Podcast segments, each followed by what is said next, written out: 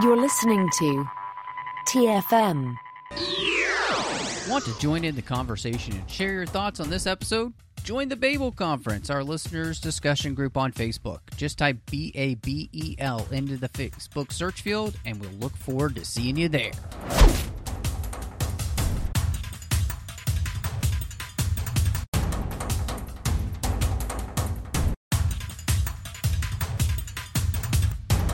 I'm here to talk to you about the Avengers Initiative. And to help me in assembling the Avengers, it's John Mills.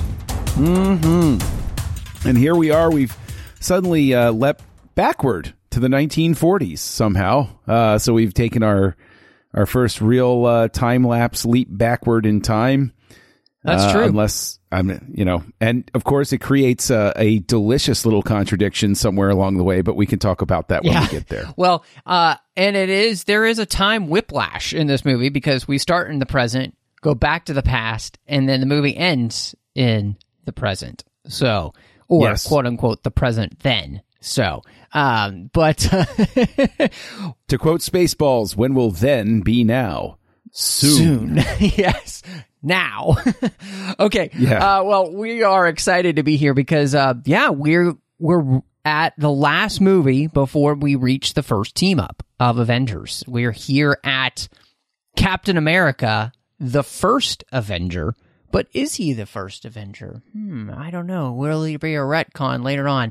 We'll talk about it when we get there. But before we do, uh, thank you so much for checking out Assembling Avengers here with the 602 Club feed. We hope you're enjoying the bonus show. Of course, make sure uh, you're subscribed so you do get the show as soon as it drops. And we would love to have a star rating review from you over there on Apple Podcasts. Help people find the show. Just make sure you're subscribed though. So again, you just get the shows as soon as they drop here in the 602 Club feed.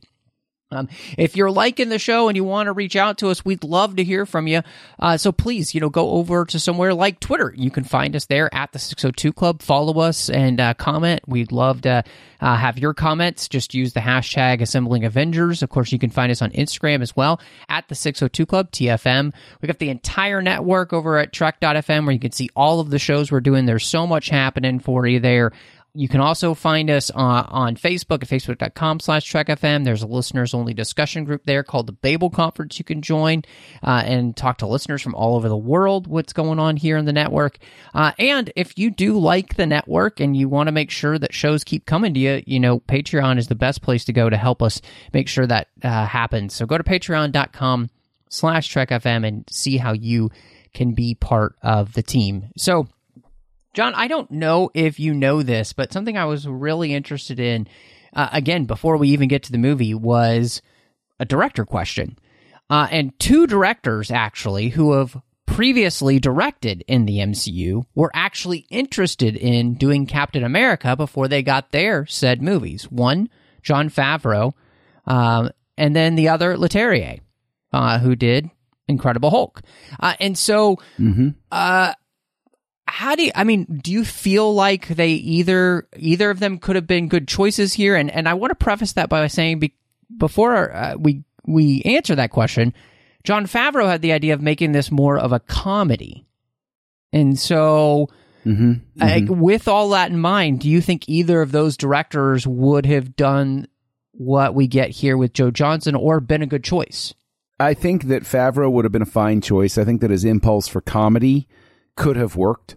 Uh, I think that it could have worked in the sense that um, it would have been like a Guardians of the Galaxy type of comedy, which is it works in universe and stuff like. Basically, this is where I tip my hand and I say I have faith in Favreau, and you know I, that could be me going back and at the time after seeing Iron Man 2, I probably would have said, "Oh no, I don't want him doing Captain America. I didn't like Iron Man 2." But now looking at the totality of his work of his work and what he's brought to the Star Wars universe and stuff like that, then I sort of roll back and think back, well, he he probably could have made it work pretty well. Leterrier this would have been a much more this would have been swinging it serious in the other direction, I think. Uh, I think that he was likely interested very much in the whole. You can see how the super soldier serum question would have fit into his view of the Hulk and stuff like that. Right. How that would have worked in. Right. Uh, I can also say that Johnston is a logical choice for this this type of movie. Uh, the way it turned out, it's very it very much fits his style. Mm-hmm. Um, but the thing is, I want to roll it back before the directors. I want to I want to come at the title here, and th- this is something that I've been sitting with for a very long time, which is this is Captain America: The First Avenger. It's not Captain America. It's not Captain America one. We have Iron Man. We have Iron Man two. We have the Incredible Hulk. We have Thor. There's no after title for them. There's no subtitle. And one of the things that I find interesting is that this is Captain America, the first Avenger, which is obviously a marketing choice. It's to get the audience primed for the Avengers. It's purposely titled that way to, to make everything tie in. Whereas a movie that came out later, Batman versus Superman, Dawn of Justice, was hacked on because they said, oh, well, that's just a bunch of marketing terms that they put together. I've made fun of it over time, calling it, you know, Batman v Superman, Dawn of Marketing keywords, right? But then looking at this, I want to get your take. Do you think that people unfairly overlook the fact that Captain America does the exact same thing here and doesn't get called out for it? Yeah, it is really interesting that you asked that question because it's not something I had thought of until now. And I, I think, I think they're obviously they're priming you for the Avengers, obvious, and and mainly too because that's how this movie ends, right? With the stinger to give you the trailer, the first trailer for Avengers. That's the Avengers that's coming out. So, um, absolutely, they are playing on that. And in fact, the title was originally the first Avenger, Captain America, and then they switched it. Mm-hmm. And, but at the same time, you know, I think logically it makes sense because before it gets retconned, and again, that's a that's a question for another day. Um, Captain America is the first person that, and and the basis for the Avengers Initiative in the sense of like he is the original he was the original in this universe. Like he is the Superman of this universe in that sense. He's whose movie isn't first, but he is literally the first one to exist superhero wise that would go on to be the thing that inspires the Avengers. At least that's the way it plays out in phase 1. And all the way until we get to phase 3 again when it's retconned. Anyway.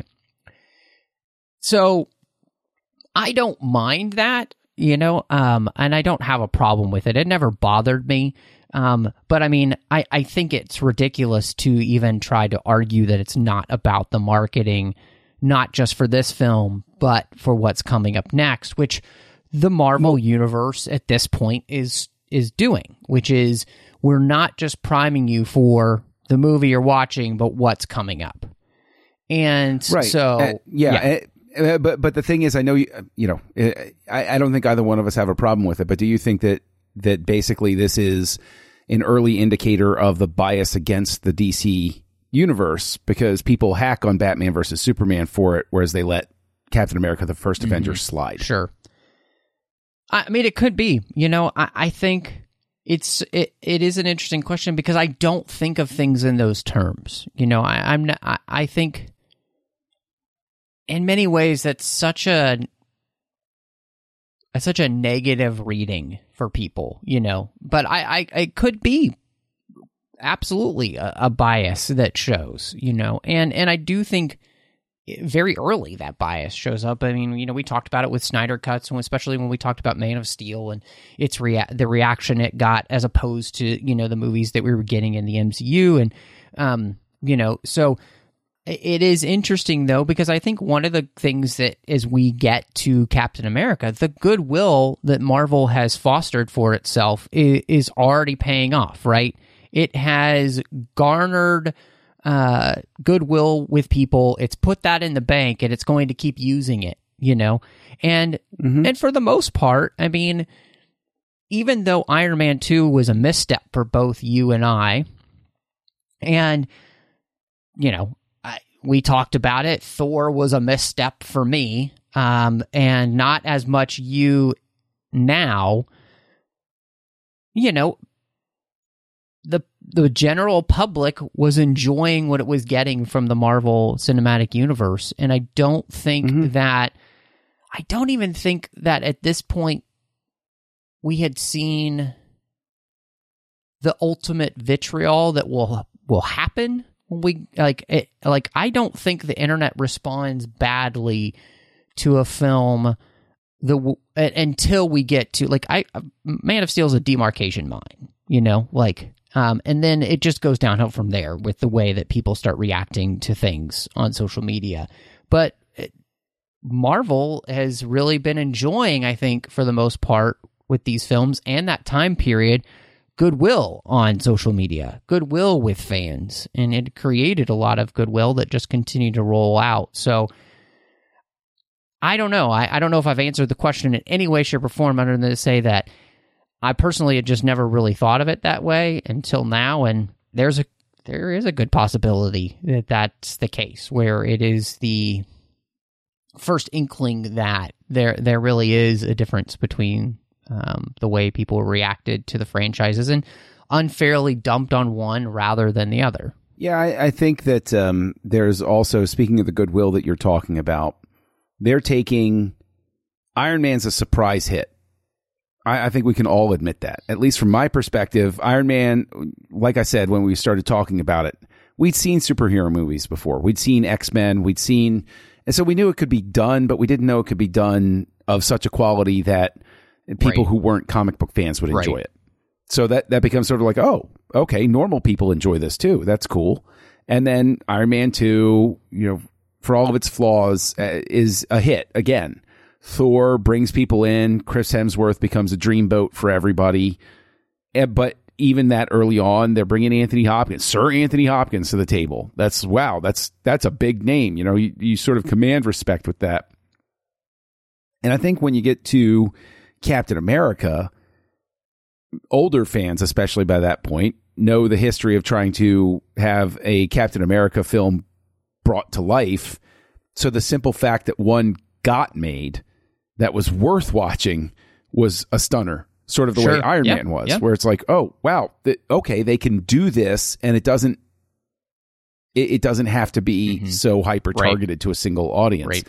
So I think it's fair to presume both of us saw this in the movie theater, right? Yes, and I, I gotta. I mean, I gotta answer my own question because I never did, you know, about the director. But I, I think, I think both of them probably could have been fine. I don't love, honestly, the idea that Favreau has to make this more of a comedy.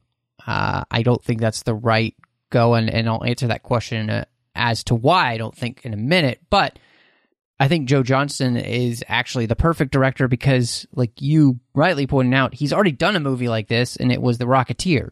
And that movie is practically perfect, and it plays exactly within this time period, and and it's exactly what you want this movie to feel like, right? You want it to have that almost timeless quality that anybody can jump into, and of course, you know their jumping off point with Johnston really is they want this to feel like Raiders of the Lost Ark. They want this to feel to have that type of quality to it where it doesn't it doesn't matter that it takes place in a time period that we're not in. You just feel as though you can watch it in any moment, you know. And and I think and of course, you know, obviously his his work with Star Wars and and his um design work there, I think all works in his favor because again, that is almost and, and legitimately, I think that's the quality that you want. And so the reason I think that's the case is because you know with Superman, the word was verisimilitude, right? And mm-hmm. I think what he Johnston brings to this that is absolutely necessary for Captain America is a sense of earnestness. It's Right. it's it's he's not treating this as chintzy or winking at the camera or any of those type of things he is treating it with utmost earnestness. Uh, and and and that's the same thing that we want from the character of captain america as well. And so by by directing it in that way i think what he does is he's the right choice. Like I, I think the idea of taking this and being more comedy is the wrong choice. You know, I, again, you have this character has to come off as completely believable. And he's the hardest character to bring to life because he is basically the superman of this universe which is he is the moral arbiter to which everything else is judged by. You know he is the paragon of virtue. And that's again it's very hard to do that if you don't have this kind of very earnest and sincere take and and and that sincerity I think is what makes this this film work and what make, makes Johnston the perfect choice. Well, I I go in one direction where I think Johnston is the right choice because he's very comfortable with effects. Uh, that too, and absolutely. They, they they they bring it to bear. I I don't think that Johnston brings anything that is excessively passionate and I'm not taking anything away from him, but I don't he's not grafting on high drama onto this. He's taking a script and he's he is directing this script very well and the, the story structure is focused and it it moves and he understands the rules of storytelling and he understands again I think the most important thing with selling it to the audience aside from the earnestness cuz Chris Evans gives a terrific sure. performance. He's he is exactly right. He is exactly right for Captain America, and somebody got him there. Mm-hmm. A director is integral in the performance that somebody gives. I think that this could have been done by another director. I just think that Johnston is the right one in mm-hmm. those very technical sure. terms. Sure. Uh, uh, and, yeah. and I think I think that's very key, especially especially because and the thing is, I, you know, I didn't know at what point I would like sort of throw this out there, but in terms of the digital filmmaking, both the photography and the um, the the composites, this is, I think, one of the ones more than Thor. There are problems in Iron Man 2, but I think more than Thor, there are moments here where the technology is still about five years away from what they're trying to pull off. I do not deduct points for that. I'm, I, I want to be very clear sure. about that. Anybody who has ever listened to us have discussions, I don't do that. But it is an honest assessment to say there are some composites where it just doesn't, mm-hmm. there's an sure. inconsistency. Let's put it this way there is an inconsistency with the effects that at a certain point gets um, I, you know, I, I, I don't know the right word, but it does take me out of it at moments because it's like, oh, suddenly the composite's not matching up right, or there's too much blur around somebody's you know face or something, and it's like, ah, okay.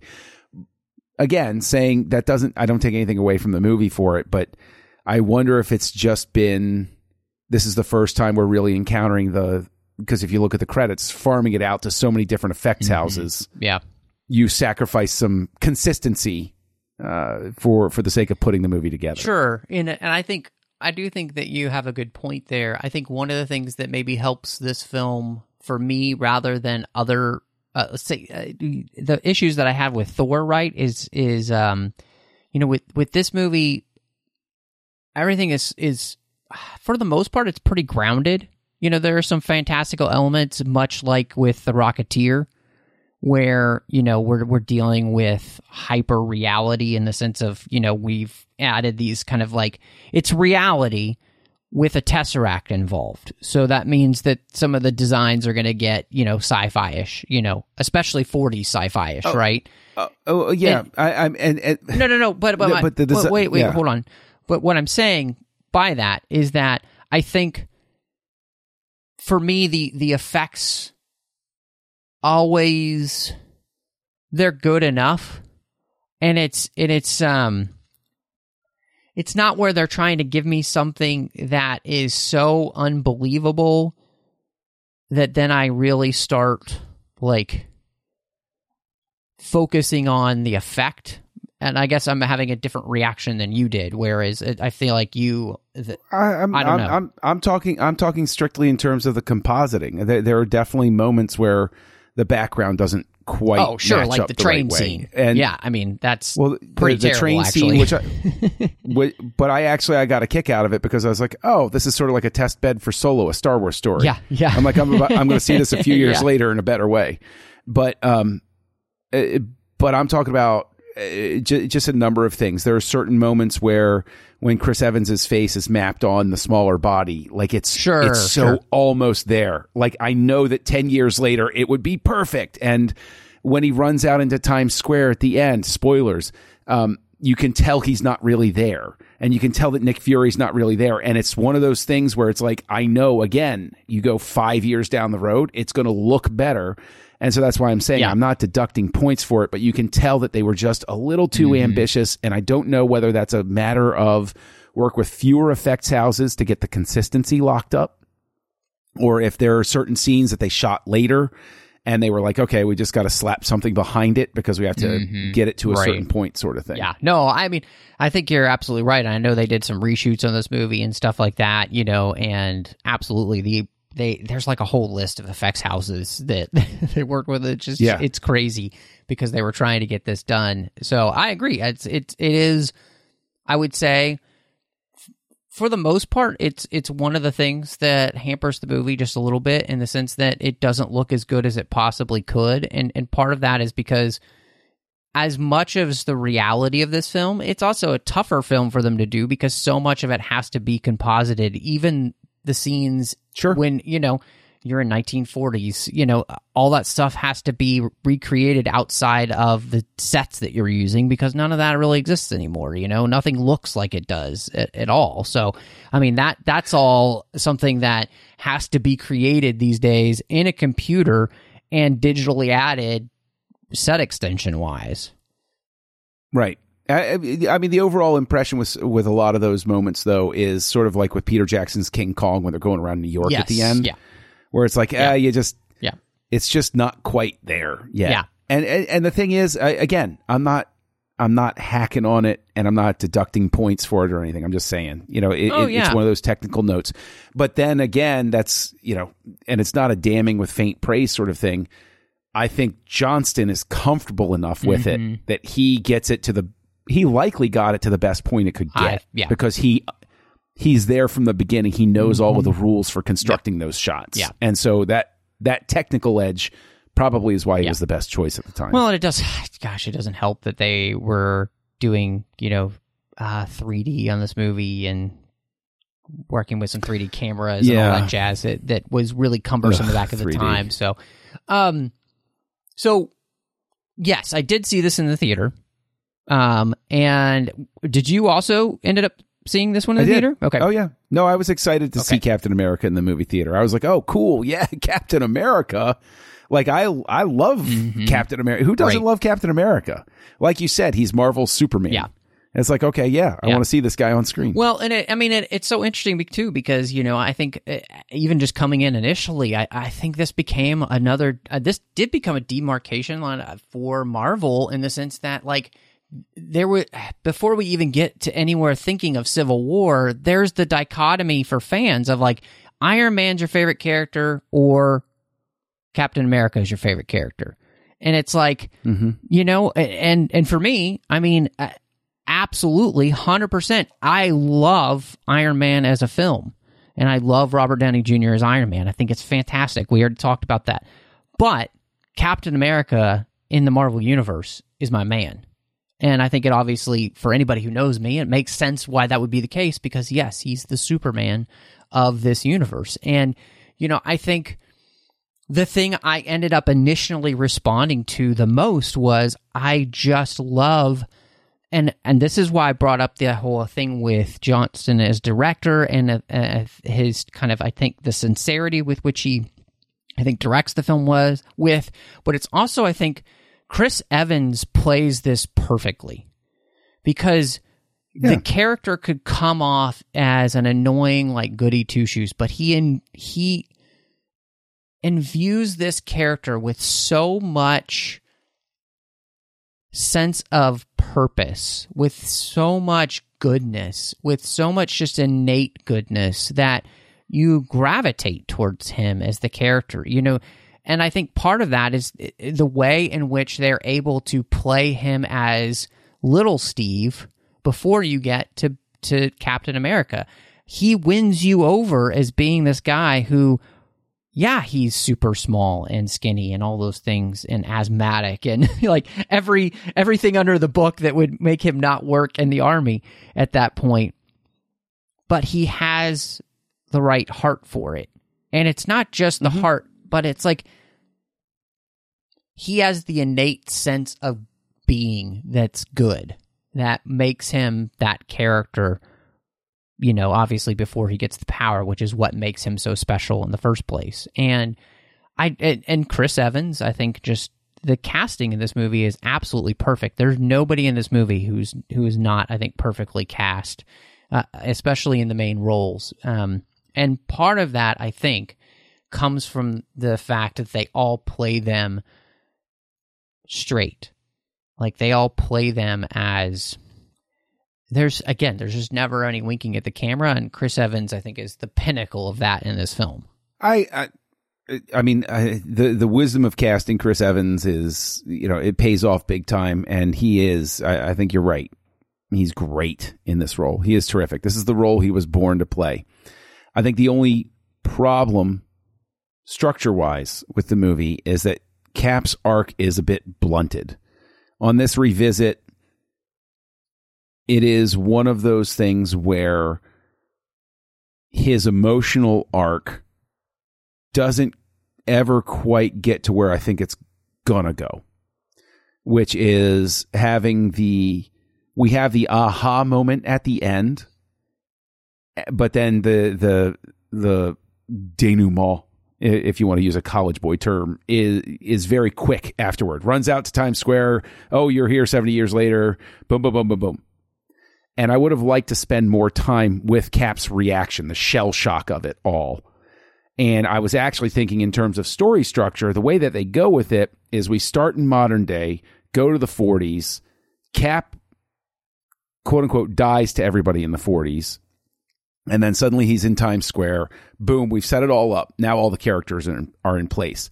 I do think that it would have been a more interesting emotional journey in the movie to have it be something where Cap wakes up and says, "I I thought I was dead," and they and they start talking to him. Oh no no no no! Why don't you take us through it? Why don't you tell us what happened? You know, start from the beginning, and it's him narrating, and then every so often he comes back. He's like, "But I, I th- still, you know," and you have whatever you need to cut back in, and then at the end when he has that realization that it's all been a thing, a, you know, a, a uh, a construct around him. I think it's more impactful because he he wakes up and he's because we know he's not going to die at the end of the Sure. movie, right? So why even treat that as a possibility Right. with the the plane going down, right? Have it start out with him confused. I thought I was dead. He thinks he's in the Mm-hmm. 1940s. No, we won the war, son. Wait, we won the war? Yeah, you were out of it for a little while. And then we get to that point where just sort of like a frog boiling and, and then he busts out. Mm-hmm. Sure. And he's like, and then he sees the real world. And it, it's almost like a Twilight Zone ish type of thing. Mm-hmm. But I think at the same time, that would have given the character more of the arc, more of the emotional arc that he deserves. And again, this doesn't take anything away from Evans. It's just that Evans is where Cap needs to be at all times, as opposed to giving him any sort of greater trajectory. Now we'll see that greater trajectory later, Mm-hmm. but I think that is what winds up making the story structure here suffer a little bit because they know they're going to get to that. Whereas Sure. in older days, where you were like, "I'm just getting this one movie," Right. you would put more of a. more of that arc in that here. makes sense yeah i mean i can see what you're saying because i i do think that one of the things you would like to have in this movie is and and i i i think that the one place that i will I, I was talking to my wife after we watched the film, and um, I I think the one place that I would kind of ding the movie just a little bit is that I do want in the in the montage sequence where they're Mhm. taking down all the Hydra bases, I want there to be something more there and something personal there for Steve instead of it just being a montage sequence. Because I feel like I do I do want one more I want one more like emotional hurdle for him. I want one more Yep. Just growth point. I think is what I'm looking for. And it's again, it's not a bad choice because the movie's already long, you know. So I, I get why they're not doing it. And I think what you just pointed out is the way to to which you could actually have helped make that happen without making the movie longer. Um, you're just Right. cutting in with the the basically the reaction of of of you know Steve now, um, and yeah, and and then like you said, I think also by him telling the story like that and then being like, "Where's Peggy?" and then Right. the emotional Yes. punch is There even worse because Yeah. Peggy's gone, or or well, Peggy as he knew her is gone. I mean, she's still alive. You know, we'll we'll Right. spoiler alert. She's still alive, but she's you know in her you know eighties, uh, and so yeah, there's this. It it would be horrendous, right? You know, and just again, emotional gut punch of being like, oh, she's in a nursing home, you know, like it be and you know, so all of that I think is is just something that could have been really great in that sense.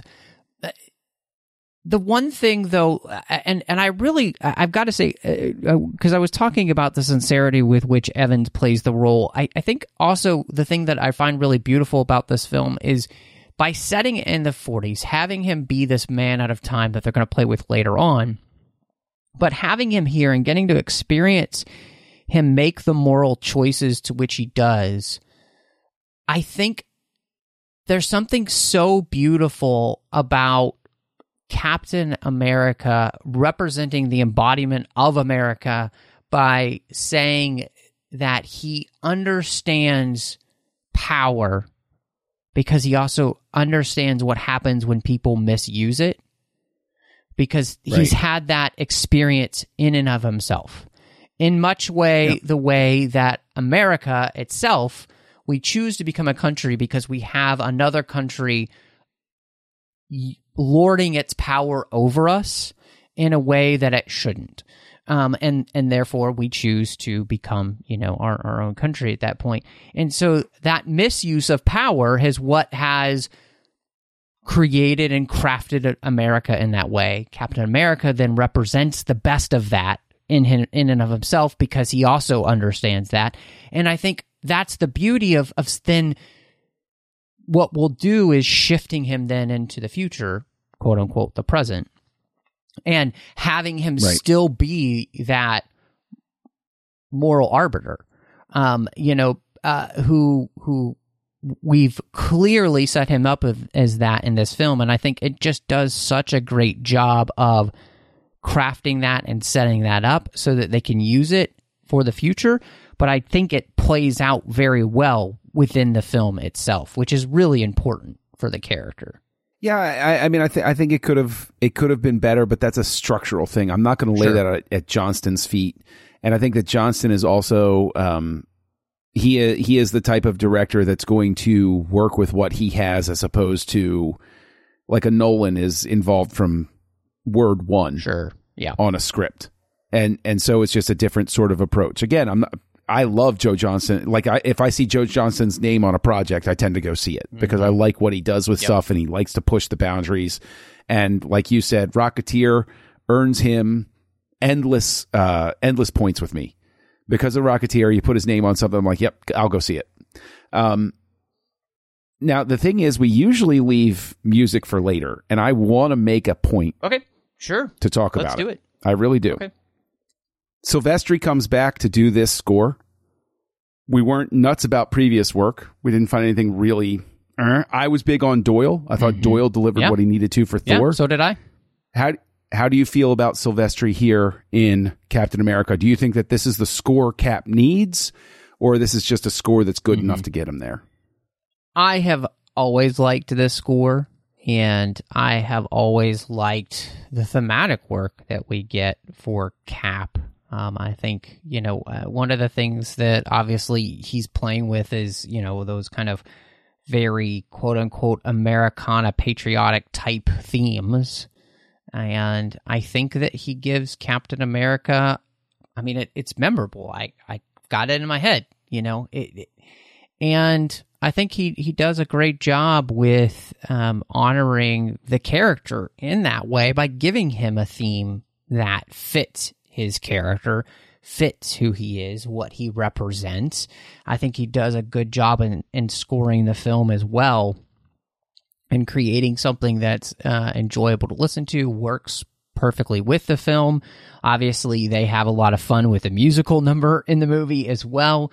Um, here and kind of creating uh, that whole song there, uh, which I think also works perfectly um, with the, the sensibilities of like thinking of like oh we were going to create like a 1940s you know type of musical number and theme for this character. What would it sound like? So, I mean, I right there with Thor, I, I, and I think even more than Thor, to me, this represents the character fully. The most that we have gotten thematically for the character because it it feels like what you would expect a Captain America theme to sound like. So that I mean, I feel like it's one of those things like if I were to play you the theme for this and play you the theme for Thor, you would probably be able to say, "Oh, that sounds like that's Captain America's theme." Whereas Thor's, it could be any number of characters' themes. You know, again, I thought the the work was good, and I, I praised it when we talked about that. But I just think that Silvestri nailed exactly what they're going for. I agree. I mean, you. I don't think it's the best score I've ever heard. Uh, I do think the Cap's theme is memorable. Mm-hmm. Uh, I think the rest of the work is is fine, uh, but I do have to give a lot of credit for that musical number. Mm-hmm. I don't. I, I think that sometimes we as audiences don't understand exactly how tricky that is Mm-hmm. to get that right, to get the in universe music sounding quite right. And especially when it's real world, that has to sound like Right. something that I believe my grandparents listened to Yeah. and it does and it works and it's really well done and so yeah you know i give the music uh, a few extra points actually on this go round uh, for that because this is a more fully realized thing uh, like you said i i just think that what is at play here is they have a roadmap and what i sense here what is sneaking in is that Silvestri is building to something, Sure. and we know Sure. what he is building to. So I think, in another sense, much like some of the shortcomings of the film itself, they know what's coming next. Mm-hmm. So Silvestri can say, "Okay, here's my overture. I'm about to do the symphony next." Right. And so I think I think he holds back a little bit on this with the idea toward that's going to be that's going to be the thing Mhm. that this all comes together into. Yeah, and it's interesting because, and we'll talk about it, I think, when we talk about Avengers, but that theme is very reminiscent of this theme in many ways. Like you said, it Mhm. feels like this is variations on that theme. And therefore, since this is the movie that's leading right into that, uh, and he's the first Avenger, you know, the like the magnum Right. opus then is what we get in the next film. So I, I heartily agree with you um, th- on that, and and yet I would call this so far. Then this is the best score. You know, it it to me it trumps Thor's score um, because it it works even better for the actual character we're writing a thematic structure for. Like it, and I think that's where it trumps the the Thor score. Now, I I have a question for you though, because you know, while we're talking about themes and character and stuff like that, I find it fascinating that this movie, I guess by fans, it does get this sort of credit, but what really does pop this time, this viewing of it, is that um, Agent Carter is great. Yeah. And I think Yeah. that one of the great crimes of the MCU in general is that this character is so great Mhm. And I really on screen, I know that the show Agent Carter happens and stuff like that, but for the average audience member, this is it we get for her. Right. And so it's it's almost what's really interesting about it is it is on a larger scale like uh like what happened with uh Lady Sif in Thor. That's a character I'm legitimately intrigued in and I would like to see more about this character. But I know that, especially in the context of these movies, that's just not likely to happen. I just think that's sort of a shame. Um, I- I'm not going to deduct points from this movie for it, obviously, but I think that the. I, I want to get your take on this. Uh, Every movie has its cast of supporting characters. Iron Man has his sphere around him. Thor has his sphere of people around him. Cap has his. The Hulk has his, but you know he is he is the green one who must not be named, uh, even at this point. What do you think of you know the people in Cap's orbit in this movie? Is this the i- i- is this just par for the course? Is this the best group surrounding? Are there too many characters surrounding him? Could they have focused it a little bit more? Man, that is a really good question. I I would say next to Iron Man, this cast is perfect in this film. Uh, and and I love that you call out as the hallmark for that Hayley Atwell as Peggy Carter, who is absolute perfection in this role. Like she is everything you want, I think, a strong female character to be in the film. There's nothing about her that isn't wonderfully ladylike, and at the same time, in the next sentence, she could snap your neck. You know, like because she's a she's an agent. Uh, you know, and she's just as strong as anybody else on screen, and yet, you know, she also gives Cap the ability and Steve the ability to have those vulnerable moments because there is also a mm-hmm. softness to her as well. You know, like and and I love the way that this movie plays with the fact that it's okay for men and women to have both sides to them, to be strong and yet have emotion and and a, basically a soft Right. side. You know, and Steve has that. We see that, you know, from the beginning. Um, you know, his his goodness and his his innate goodness, all of that. Um, and and she just allows that to be able to be played on screen. And then, I mean, the chemistry she has not only with Chris Evans is evident, but then the chemistry she has with Tommy Lee Jones is great. Oh, and and I think Jones is great comedy He's- in this movie. He's, perfect. he's He's, perfect. he's exactly he's exactly what he's supposed to be. Mm-hmm. Um, he's he's Tommy Lee Jonesing the place Oh, up. yeah. and that's exactly what Yeah. that character needs to be. Yep. But that gets into, I think, um, I, I do think there are a few too many side characters. Uh, like I like the fact that they gave Cap his uh, his cadre of support characters who go on missions with yeah, him the Howling Commandos. Yeah. but there's there's too much going on. Sure. It's almost as if that's a separate movie that that is trying to be contained within this movie and I don't know what I would cut per se. I think maybe if we had that structure we were talking about earlier mm-hmm. where Cap is narrating that gives us breaks and so we're not you know, the, if anything seems bouncy or truncated, it's because the narrator is telling us the story, and so we're a little bit more forgiving in in that structure and I just think it's um it's one of those things where I think Johnston does the best job that anybody can juggling all of these different personalities and each personality is distinct. That is very much to his credit. Is that these characters are distinct characters. Yes, There's yeah, nobody yeah. bleeds into somebody else. So that's very good clear direction. Now, the the side characters aren't necessarily overly complex characters, but Right. y- you get what I'm saying. Yeah. Well, and But that I, I think you know, and I, I could agree with you in the sense that I, I do feel like it, what you end up with is just you are like, man, I just kind of wish I could spend more time with them. You know, like Neal McDonough as Dum Dum is just great. You know, like he, he, he Yeah. you know, and all of those guys pop off the screen. You know, they, they all have their little personality quirks and everything that, that make them so wonderful. And yet you just want more time. Like you really do kind of want a whole movie just with those guys and Steve, you know, um, Sebastian Stan, you know, as as Bucky, I think is is wonderful, and and playing that role of, you know, being the guy that Steve looked up to, and then being the guy who then ends up having strangely to look up to Steve, you know, like and and and like dealing with the ramifications of that, you know, of having your best friend completely change and yet at the same time not change at all.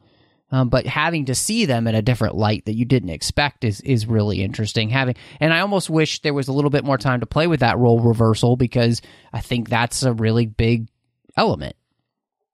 But that that's what I'm that's what I think I'm getting at. That's what I, what I think is sitting in the back of my mind is there's so much going on Sure. in the movie that it would have benefited from just maybe another draft to to tighten things up. Mm-hmm. There's a lot of information they're trying to get across and I think that the biggest stumbling block with all of it is the fact that they're going to great lengths to demonstrate the power of the Tesseract. Because Sure. Yeah. now, of Yep. course, sitting here in the front, we know what that's going to build to. I wish that they could have had some way to have demonstration of the power of the Tesseract, the fact that it's a desirable object, without spending quite so long Mhm. getting to that Sure. point Sure. which would have let us focus a little more on the Howling Commandos. Mm-hmm. Yep. And have things told a little bit tighter with a, just a, just a little a hair Yep. more focus. Maybe cut five or ten minutes out of the movie here or there, and you can just bring that in. Yep. So that you're not you're not so obsessed with setting up what the big MacGuffin of the Avengers Well, I think be. that's one of the places where is I think Hugo Weaving obviously is perfect. You know, I mean he he's, Oh, he's oh, so it- good. you you talk about Tommy Lee Jones, I or Chris Evans. I think that Hugo Weaving as Red Mm-hmm. Skull, he pay, he pays off. And the thing is, I go into as soon as I heard, oh, Hugo Weaving is Red Skull, I was like, yeah, and Yeah. like it was just it just Yeah. yeah, okay, that makes sense. Um, because he just you know he's got the Agent Smith thing. He has a very distinct set of features Mm-hmm. that really you know, and he can do the glare. You know, when he Yeah. when he stares angry at you, you are afraid of him, and that's Red Skull needed that badly, Mm-hmm. and just so that, and that that's the thing, right? Is his performance winds up being the thing that keeps an audience from giggling at him pulling off his mask Mm-hmm. and showing that he's a big noseless skeleton. Like, how ridiculous is that? Oh, yeah. How absolutely insane and dumb a concept is Red Skull? How comic book is it?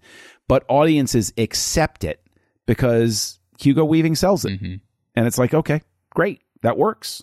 Yeah, I think you're absolutely right, and and you know, and I, I think because he's so magnetic on the screen, I think one of the things where you could possibly have cut a little bit of time is you could have condensed some of the times you cut back to Red Skull and his scientist. You know, again, who uh, it played to perfection by uh, Toby Jones. You know, excellent casting there as well. Because what you've done, and, and oh gosh, Stanley Tucci as as the scientist as well. Like Oh, all he's of these great. people immediately they have the gravitas to be able to pull you in automatically and tell you this is who I am as a character just because of the fact that they're such good actors and that's where I don't think we because Hugo Weaving and Toby Jones are so good, we don't actually need to spend as much time with them and still have them be as menacing as they are by Right. cutting back three, four times. We could maybe just go two. Well, I, I think you change the framing device Yep, to yep. being the flashback. That solves a lot of problems with that. You you shorten the amount of time it takes them to talk about the Tesseract in the beginning. Although that scene's great. I love the the callback to Raiders of the Lost Ark too, while the Fuhrer is digging around Mm-hmm. Yes, in the it's desert looking for artifacts. Like it's such a that's a wink. That's an Easter egg wink so that if you get it, you get it. Like that's the type of joke that that really really works. The type of movie reference. But you know, you could even shorten it with uh instead of having three Germans walk in, have the grand tour, have them put the thing up, have them figure out how to shoot somebody, just have them say, "So the weapon is ready." Yes, bang, and he vaporizes somebody. He goes, "Good," because that guy was a spy. If it that if that hadn't worked, he was going to rat us out. Sure. and then you can still have the conversation about how Hydra is an organization within the 3rd Reich that's planning to betray them. Yeah. sort of thing. You know, Uh, you know, one of the things I was I was thinking of um, last night, uh, my wife and I just watched the movie, and uh, I was I was thinking about how I had always thought maybe that the musical sequence was maybe a little bit too long, um, and one of the things that really stuck with me this time is that how that musical sequence is so effective at showing that Steve finds a confidence that he never thought he would have as he moves into this role, right? And and that confidence is actually this the exact same thing that which able enables him to be able to say, I'm going to go save my friends. Like that he believes that he can do it. He's been playing this ridiculous role, but it's also given him the confidence to actually go out and do it in reality. And Mhm. I I really it's such a interestingly clever way to show growth in a character as you know first he's stumbling over the lines he's not comfortable on stage but like he finds a way to get himself into this role and then that role gives him a confidence there and that confidence then enables him to actually go out and do something that is truly heroic truly self-sacrificial you know um and it just i really i really appreciated that about that sequence and um i i grew a new appreciation for it uh because i had always kind of thought maybe in my head that that part was a little long and that's that's not the part that i would change i think no, you know the the, no, I, the only thing that part's worth. yeah sicking. the only thing that i i would go for is cutting back less to the villains maybe a little bit and and giving more time with just these actual characters to grow and i think i think you're absolutely right in your idea about the you know just just change the structure just slightly here um and you you've you've made something that's that's good to great absolutely great you know like so Yeah, I, I and that's the thing is I wonder if all of the movies in this quote unquote phase when once they get the Iron Man hit and the Hulk is a hit and they say okay, we're going to do this thing. We've got it. We we know what we're going to do. Let's plan it out. Let's have our map. I really think that all of these first phase movies after Incredible Hulk especially, but primarily after Iron Man, Mhm. they're victims of the bullet points sure of- sure and and and I don't mean that the movies are bad as a result. Obviously, anybody that's been listening, the Iron Man Two is the only one that really fell flat for me. But I'm talking about in terms of they're not focused on singular quality. It's the we're Mhm. building, we're built. They're looking too far down the road at this point, and they're they're they're thinking in terms of getting to Avengers instead of Iron Man's. Iron Man's the surprise Yep. hit because Iron Man's just telling Iron Man's story. And even, the, you know, to an extent, the Hulk is telling just the Hulk story. But one last question I want to ask you is we've now gotten two great villains in a row. mm-hmm. We've gotten Loki, we've gotten Red Mhm. Skull. Given your problems with Thor, given our compliments of both Weaving and Hiddleston, who do you think has the better screen presence as a villain? Like if somebody had said to you coming out of this, one of these two is going to become the main villain in Avengers, the big team up movie. They're both basically dead in the cosmos after this. And they're like, we're going to bring them back. We know Loki's come back because of the stinger. Which one would you bet on being the supernatural force in the next movie? Which one would you want, Yeah, actually, is the big good question. Somebody says, do you want Loki or do you want Red Skull? Mhm. I mean, at, at that point, not knowing anything, I mean, I might have just picked either. I, I probably would be just a little bit closer with saying, uh, let's go with Loki, because I think even then you can see there's so much room to play with with that character. I mean, legitimately, you just Mm-hmm. the, the sky it, it, it just there there's no ceiling on what you can do with Loki honestly just because he's Right. so rich and I, I think the one th- and, and part of that is because there is nuance to the character like you get a sense of like him having more to him than just being a complete villain. Whereas Red Skull, he's just a villain, and and there's never any question about. Mm-hmm. And that's perfect for this movie, and that's perfect. You know, obviously, um, it's hard to make anybody who's working with the Nazis sympathetic in any way, shape, or form, and you don't want them to be sympathetic, right? So, uh, and and I think because of that, I, w- I would say Loki. But I think you're absolutely right in the sense that yeah, this these two films back to back do create excellent excellent villains and and I, I think one of the things that um I will uh, really comment the movie with is that this movie there is no massive CGI battle at the end because it's two guys fighting in an airplane that's about to crash, you know, which is so personal. And um you know it it it it doesn't have that thing that many comic books did which you know there is some CGI stuff before we get to this but like the intimate battle just between the the villain and the hero here um is is really good and and actually small scale compared to some of the other things we've gotten in the MCU even to this point. I mean, obviously we talked about how that hurt Hulk, you know, um, by them being too ambitious in that sense. Um, this is the perfect scale, and and so yeah, I think they do a really good job in that, and um, I think yeah, I would. I would go with either of them, but lean more towards Loki just because, you know, we've got, you know, uh, I think more to play with with that character. I, yeah, I, I can honestly say I didn't think Loki would ever become the prime shaker that he did. Like I, I, I you know, I, obviously I'd seen the stinger like everybody else and everything, but it it's still baffling to me. It's such a unique choice to make Loki a prime mover. Like it's just I, I was expecting a third and different villain in Avengers, and so it was just it was odd. Did did anything change for you here, like good or bad, with this this rewatch?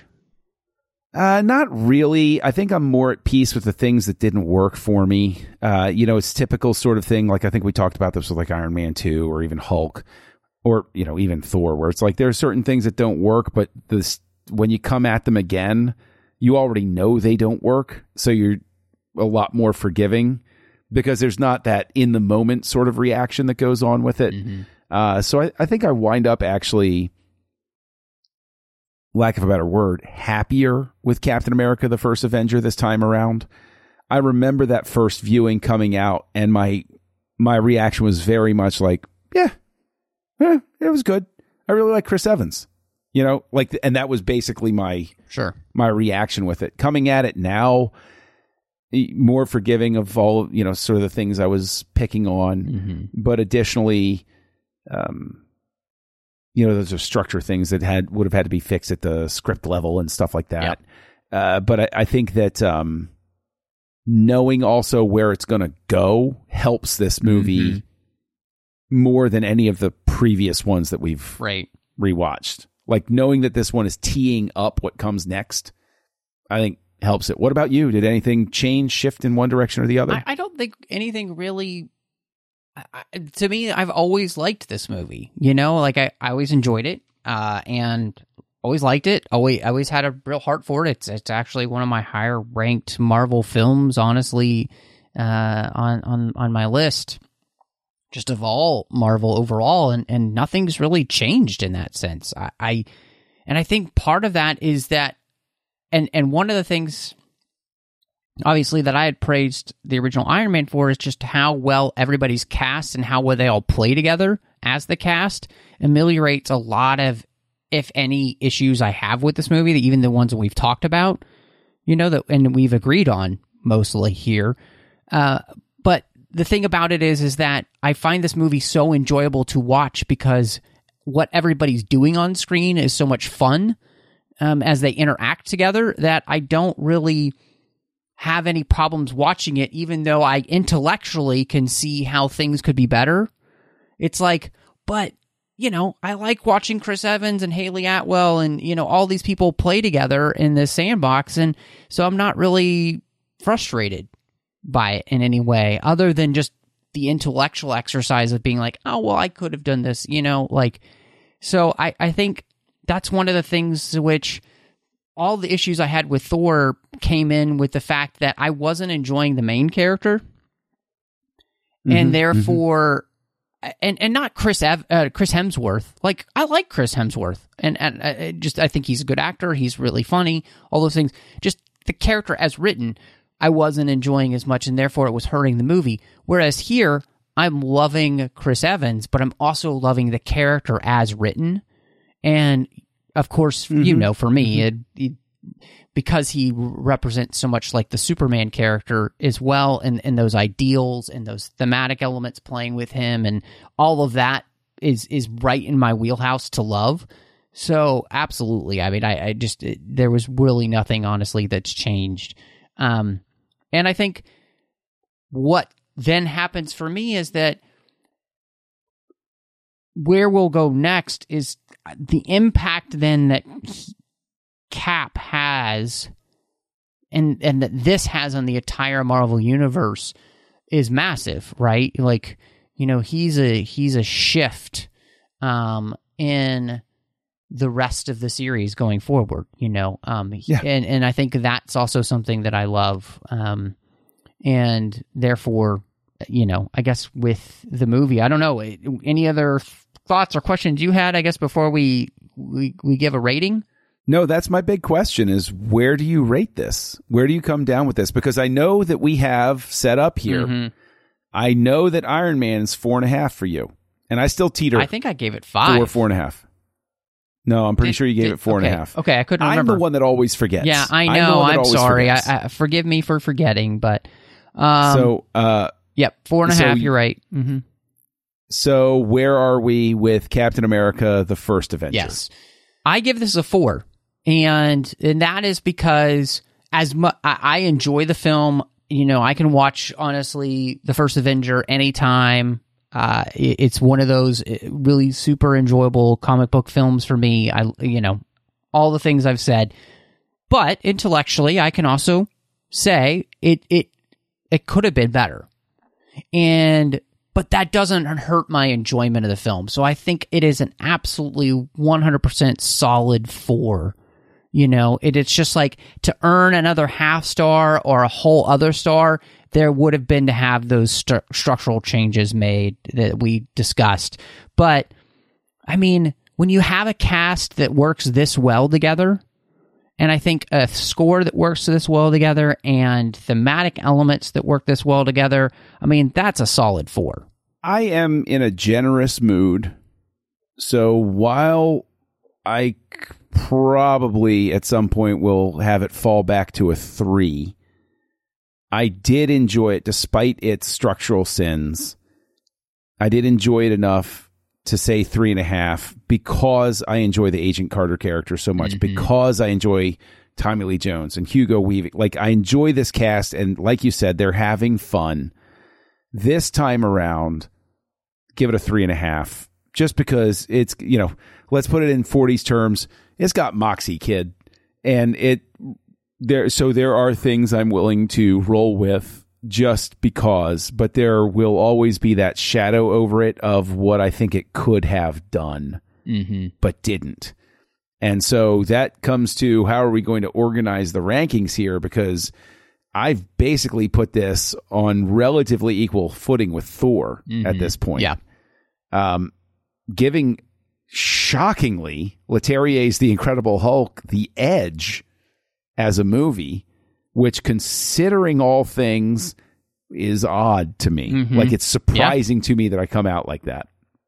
So I want to know what your ranking is while I try to remember how I ranked Sure. things previously. Well, I still have to go Iron Man number one. And then for me, it's Captain America, the first Avenger at this point. And then it would be The Incredible Hulk. Uh, and then it would be Iron Man 2. And then it would be Thor. I'm going to go Iron Man still in the number one slot. This is going to shock you. Captain America, the first Avenger, even though having lower star Mhm. ranking, edges out the Incredible Hulk because the Incredible Hulk is an ask. and the Cap- Captain America: The First Avenger is what I would call a background movie. I could have this playing while I'm doing something else and enjoy it.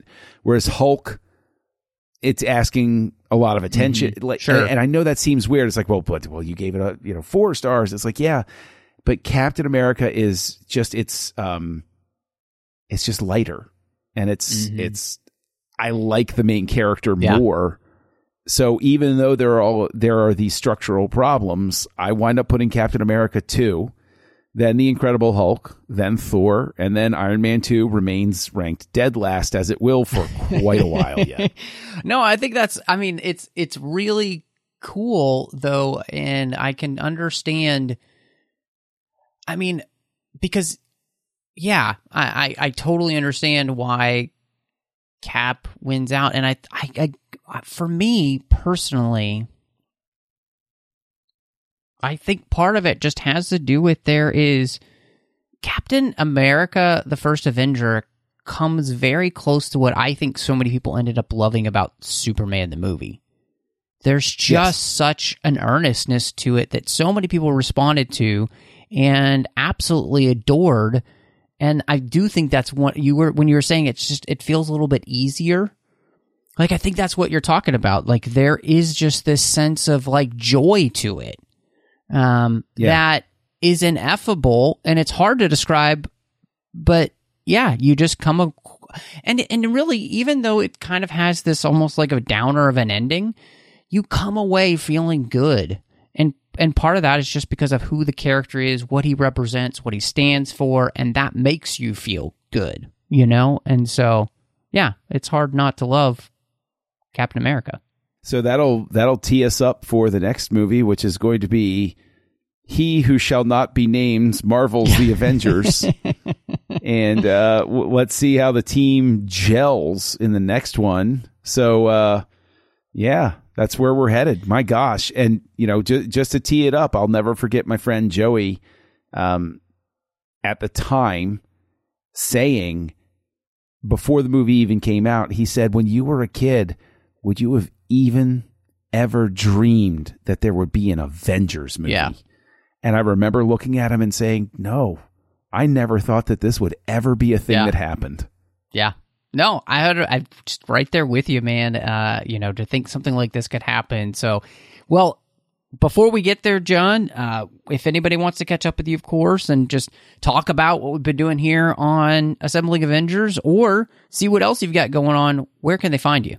Look for Kessel Junkie online, K E S S E L J U N K I E. I am on your social network of choice, but not mine.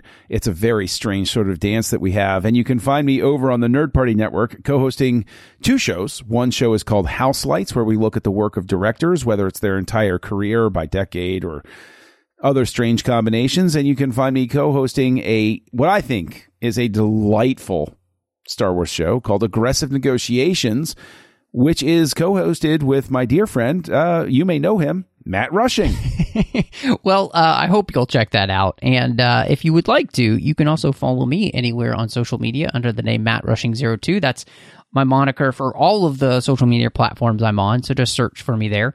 Uh, of course, you could find me here on the network on the main show, the 602 Club, which this show is in the feed of. Uh, and of course, it, with that, you can also find Snyder Cuts that John and I mentioned here uh, as well that you can find that in the archives or on the website at trek.fm uh, you can also find me doing literary treks the orb and warp 5 literary treks about the books and the comics of star trek the orbs about star trek deep space nine and warp 5 is about star trek enterprise. And then over on the nerd party network i did a little show uh, with my friend drea kaufman. We talked about harry potter. We did it one chapter at a time. We did the entire series and that was called owl post. It's a finished show so you can find the entire show lined up for you there over on the nerd party network. But you know what as always thank you so much for joining us Avengers!